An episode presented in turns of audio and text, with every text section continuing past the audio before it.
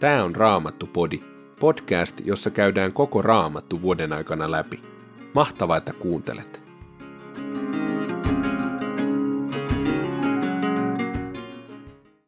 Tänään luemme toisesta kuningasten kirjasta luvusta 9, jakeesta 30, lukuun 10, jakeeseen 36.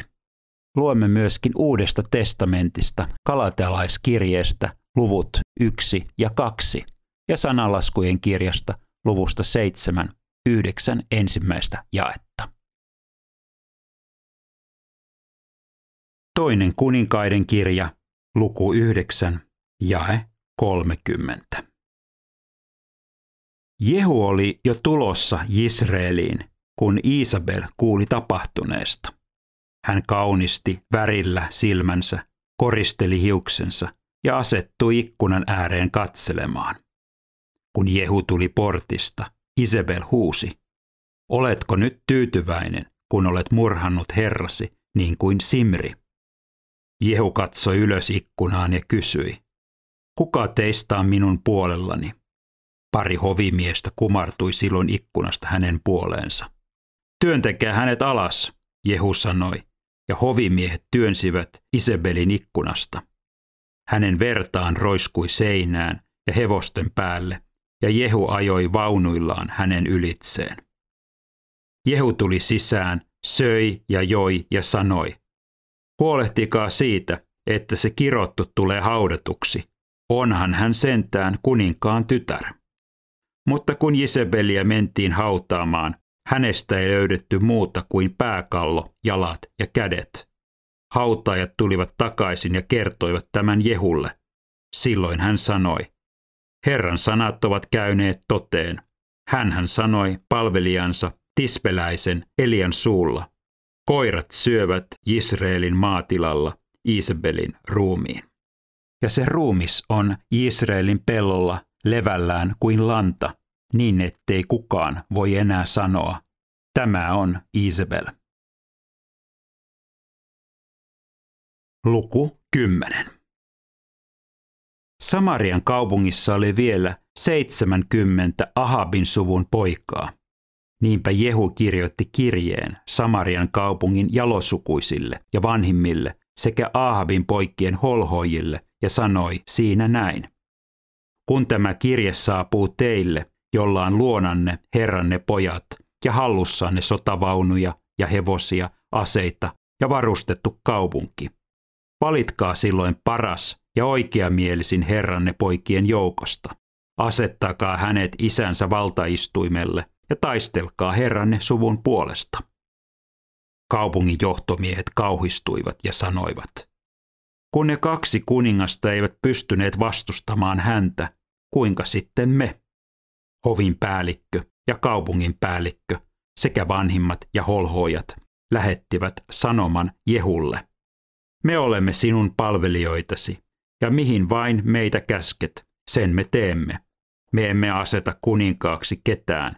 Tee sinä niin kuin hyväksi katsot. Silloin Jehu kirjoitti heille uuden kirjeen, jossa sanoi, jos te olette minun puolellani ja tunnustatte valtani, niin tuokaa huomenna tähän aikaan herranne poikien päät minulle Israeliin.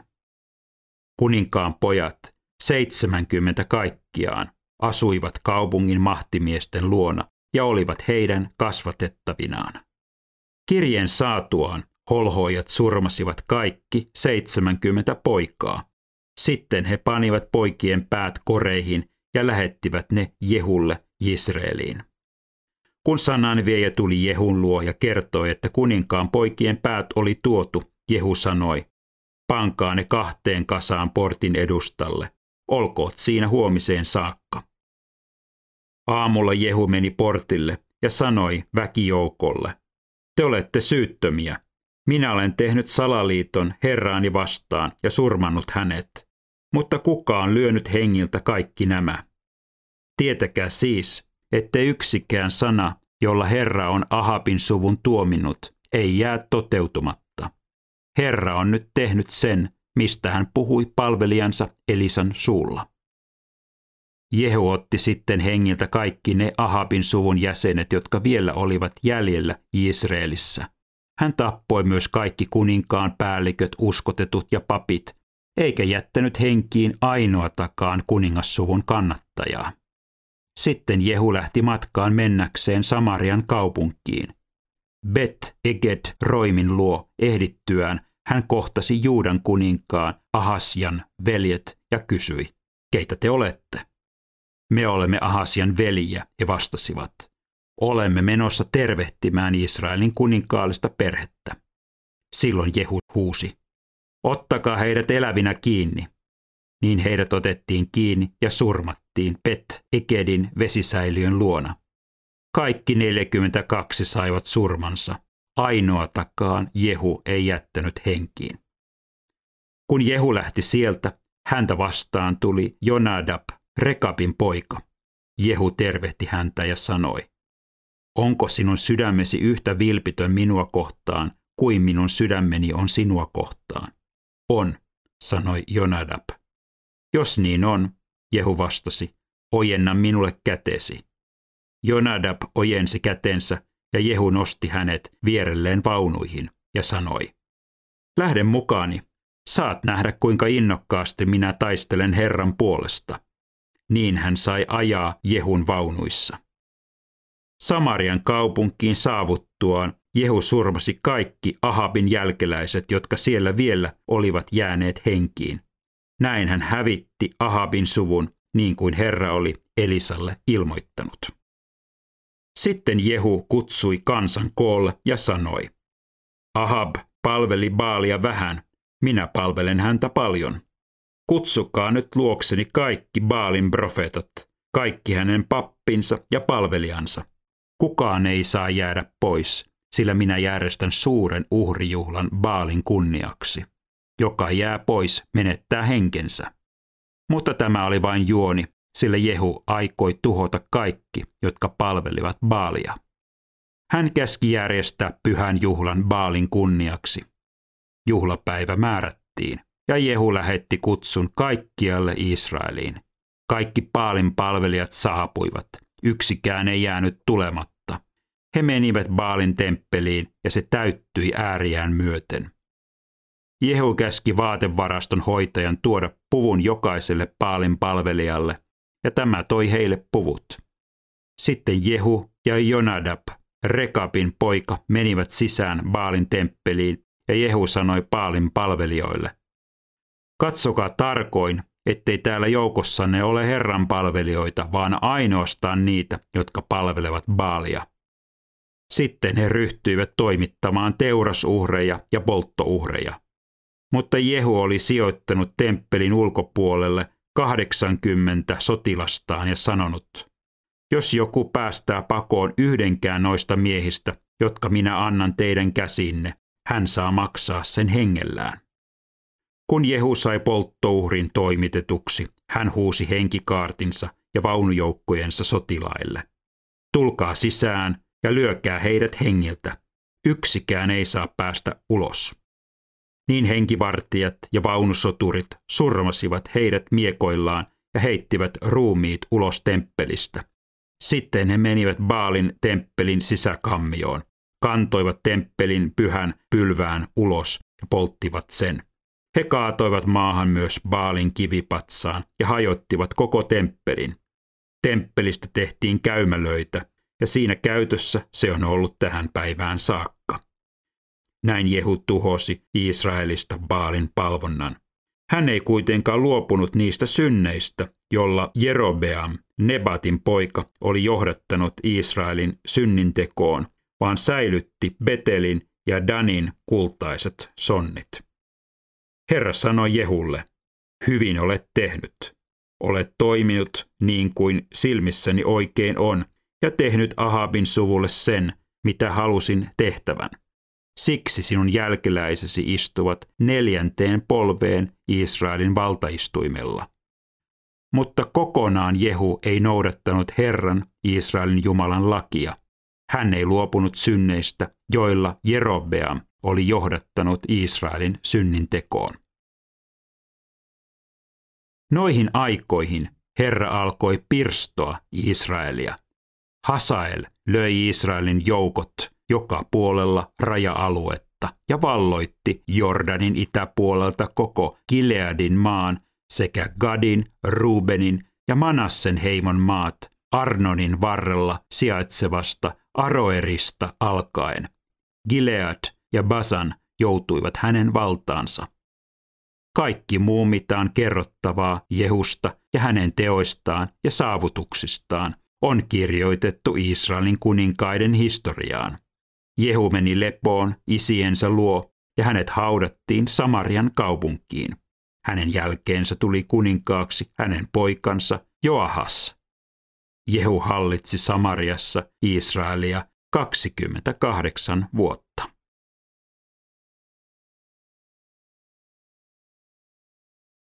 Kirje kalatalaisille luku 1.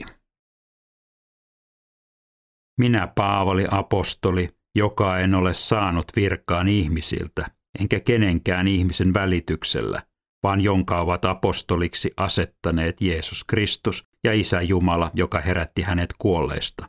Tervehdin Kalatian seurakuntia, minä ja kaikki kanssani olevat veljet.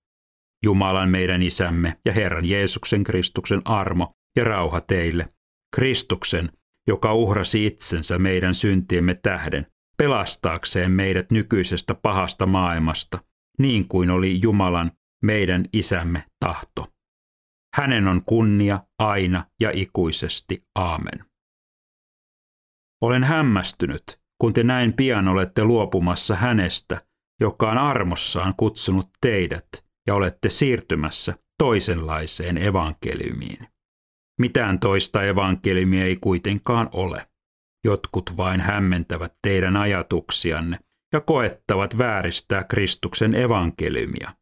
Julistipa kuka tahansa teille evankeliumia, joka on vastoin meidän julistamaamme, vaikka me itse tai vaikka taivaan enkelit, hän olkoon kirottu. Toistan sen, minkä olen ennenkin sanonut. Jos joku julistaa teille evankeliumia, joka on vastoin sitä, minkä olette saaneet, hän olkoon kirottu. Yritänkö minä tässä vaikuttaa ihmisiin, tai kuka ties Jumalaan? Pyrinkö olemaan ihmisille mieliksi? Jos vielä pyrkisin miellyttämään ihmisiä, en olisi Kristuksen palvelija. Teen teille selväksi, veljet, että minun julistamani evankeliumi ei ole ihmismielin mukainen. Enhän minä ole sitä ihmisiltä saanutkaan, eikä kukaan ole sitä minulle opettanut, vaan sain sen, kun Jeesus Kristus ilmestyi minulle. Olettehan kuulleet, kuinka minä aikoinani, kun elin juutalaisena, vainosin kiihkeästi Jumalan seurakuntaa ja yritin tuhota sen. Menin juutalaisuudessa pitemmälle kuin useimmat ikätoverini ja kiivailin isiltä perittyjen opetusten puolesta. Mutta Jumala, joka jo äitini kohdusta oli valinnut minut ja armossaan kutsui minut tykönsä, näki hyväksi antaa poikansa ilmestyä minulle, jotta lähtisin julistamaan vieraille kansoille sanomaan hänestä. Silloin en kysynyt neuvoa yhdeltäkään ihmiseltä, enkä heti lähtenyt Jerusalemiin tapaamaan niitä, joista oli tullut apostoleja jo ennen minua. Sen sijaan menin Arabiaan ja palasin sieltä takaisin Damaskokseen. Kolmen vuoden kuluttua menin sitten Jerusalemiin tutustuakseni Keefakseen ja viivyin hänen luonaan kaksi viikkoa. Ketään muuta apostolia en tavannut, ainoastaan Herran veljen Jaakobin. Jumalan edessä vakuutan, että tämä, mitä teille kirjoitan, on totta. Sitten lähdin Syyriaan ja Kilikiaan. Juudean kristillisissä seurakunnissa minua ei vielä tunnettu. Niissä vain kerrottiin kuulopuheena. Se mies, joka ennen vainosi meitä, julistaa nyt samaa uskoa, jota hän ennen yritti hävittää. Ja Jumalaa ylistettiin siitä, mitä minulle oli tapahtunut. Luku 2. 14 vuotta myöhemmin menin uudelleen Jerusalemiin Barnabaksen kanssa ja otin mukaani myös Tituksen. Menin sinne kokemani ilmestyksen johdosta. Tein siellä selkoa evankeliumista, jota julistan kansojen keskuudessa. Puhuin yksityisesti seurakunnan arvohenkilöille. Tahdoin varmistua siitä, ettei kaikki vaivan näköni menisi hukkaan. Ei edes seuralaistani Titusta, joka on kreikkalainen, pakotettu ympärileikkauttamaan itseään. Tosin joukkoomme oli tullut eräitä valevelhiä urkkimaan, millaista on se vapaus, jonka me olemme Kristukselta Jeesukselta saaneet. Heidän tarkoituksenaan oli saattaa meidät lain orjuuteen. Mutta me emme hetkeksikään antaneet heille periksi, jotta evankeliumin totuus säilyisi teille puhtaana. Ne taas, joita siellä pidettiin arvossa, mitä he itse asiassa olivat, on minusta yhden tekevää, sillä Jumala ei tee eroa ihmisten välillä. Nämä arvohenkilöt eivät vaatineet minulta mitään enempää. He päinvastoin näkivät, että minun tehtäväkseni oli annettu evankelimin julistaminen ympärileikkaamattomille, niin kuin Pietarin tehtäväksi sen julistaminen ympärileikkatuille. Sillä hän, joka on antanut Pietarille voiman toimia juutalaisten apostolina, on antanut minulle voiman toimia muiden kansojen keskuudessa. Kun Jaakob, Keefas ja Johannes, joita pidettiin seurakunnan pylväinä, käsittivät, minkä tehtävän Jumala oli minulle armostaan antanut, he ojensivat minulle ja Barnabakselle kättä yhteistyön merkiksi. Meidän oli määrä mennä vieraiden kansojen, heidän taas juutalaisten keskuuteen. Heidän köyhiään meidän vain tuli muistaa, ja niin minä olen ahkerasti tehnytkin.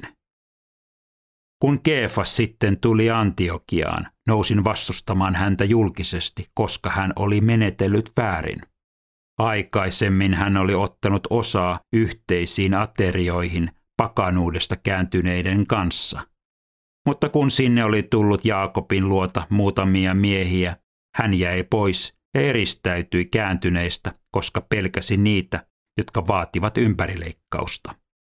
Samalla tavoin alkoivat teeskennellä myös muut juutalaiset, ja jopa Barnabas seurasi heidän esimerkkiään.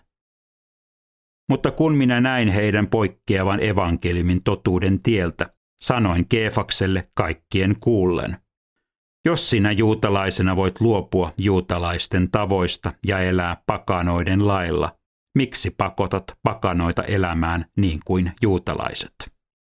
Me olemme syntyperältämme juutalaisia, emme syntisiä pakanoita. Kun kuitenkin tiedämme, ettei ihminen tule vanhurskaaksi tekemällä lain vaatimia tekoja, vaan uskomalla Jeesukseen Kristukseen, olemme mekin uskoneet Jeesukseen Kristukseen, jotta tulisimme vanhurskaiksi hänen uskomalla, emmekä tekemällä lain vaatimia tekoja. Eihän kukaan ihminen tule vanhuskaaksi tekemällä, mitä laki vaatii. Mutta jos meidätkin, jotka tahdomme tulla vanhurskaiksi Kristuksessa, havaitaan syntiseksi, onko Kristus siis synnin palveluksessa? Ei toki. Vaan jos alan uudelleen rakentaa sitä, minkä olen hajottanut, osoitan olevani lain rikkoja. Lain vaikutuksesta minä kuolin, mutta kuolin vapaaksi laista eläkseni Jumalalle. Minut on Kristuksen kanssa ristiinnaulittu. Enää en elä minä, vaan Kristus elää minussa. Sen elämän, jota tässä ruumissani vielä elän, elän uskoen Jumalan poikaan, joka rakasti minua ja antoi henkensä puolestani. Minä en tee tyhjäksi Jumalan armoa. Jos näet vanhurskaus saadaan lakia noudattamalla, silloin Kristus on kuollut turhaan. Sananlaskujen kirja, luku 7. Muista, poikani, mitä sinulle sanon. Pidä mielessäsi minun neuvoni. Muista ohjeeni, niin menestyt. Saamiesi neuvoja varjele kuin silmäterää. Pujota ne sormiisi, kirjoita sydämesi tauluun. Sano viisaudelle, sinä olet sisareni, kutsu ymmärrystä ystäväksesi. Silloin varjelut toisen vaimolta, vieraalta naiselta, joka viekoittelee. Kun seisoin ikkunan ääressä ja katsoin ulos kadulle, näin nuoria miehiä, kokemattomia nuorukaisia ja heidän joukossaan yhden, joka oli mieltä vailla. Hän meni kadun yli, kääntyi kulmauksesta ja asteli kohti naisen taloa. Oli jo ilta, alkoi hämärtää. Päivä oli pimentymässä yöksi.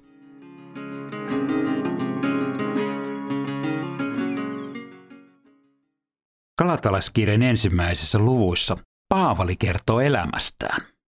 Miten hän ennen kääntymistään oli ollut tiukka juutalainen, joka oli pannut kaiken toivonsa siihen, että hän elämällä oikein pelastuisi, pääsisi taivaaseen ja Jumala olisi hänet hyväksynyt. Kun sitten Kristus ilmestyi hänelle, hänen elämänsä koki suuren muutoksen. Hän näki ja ymmärsi, mitä usko on. Usko on sitä, mitä Kristus on tehnyt meidän puolestamme. Ja Paavali ymmärsi erään asian. Jumala vanhurskauttaa syntisen ihmisen. Ihmisen, jolla ei itsessään ole mitään toivoa.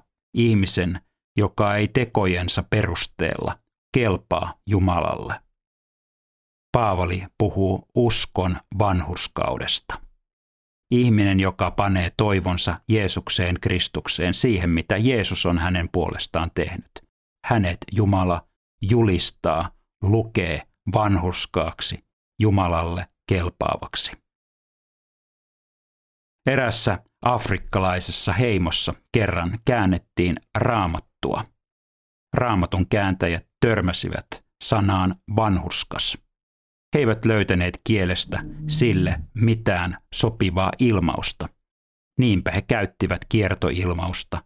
Vanhurskas on se ihminen, josta Jumala sanoo, hän on ok. Kun sinä mietit itseäsi, omaa elämääsi ja ajattelet Jumalaa, joka katsoo sinua Jeesuksen Kristuksen läpi – Oletko sinä pannut toivosi siihen, mitä Jeesus Kristus on tehnyt ristillä? Vai panetko sinä toivosi siihen, mitä sinä teet, millainen sinä olet ja miten sinä pärjäät Jumalan edessä? Jos panet toivosi Jeesukseen, niin Jumala sanoo sinusta, sinä olet ok. Raamattupodin sulle tarjoaa Opko ja kuunnella voit muun muassa Spotifysta, Apple Podcastsista ja yleisistä podcast-sovelluksista niin kuin Castboxista, Pocket Castsista ja Podcast Addictista.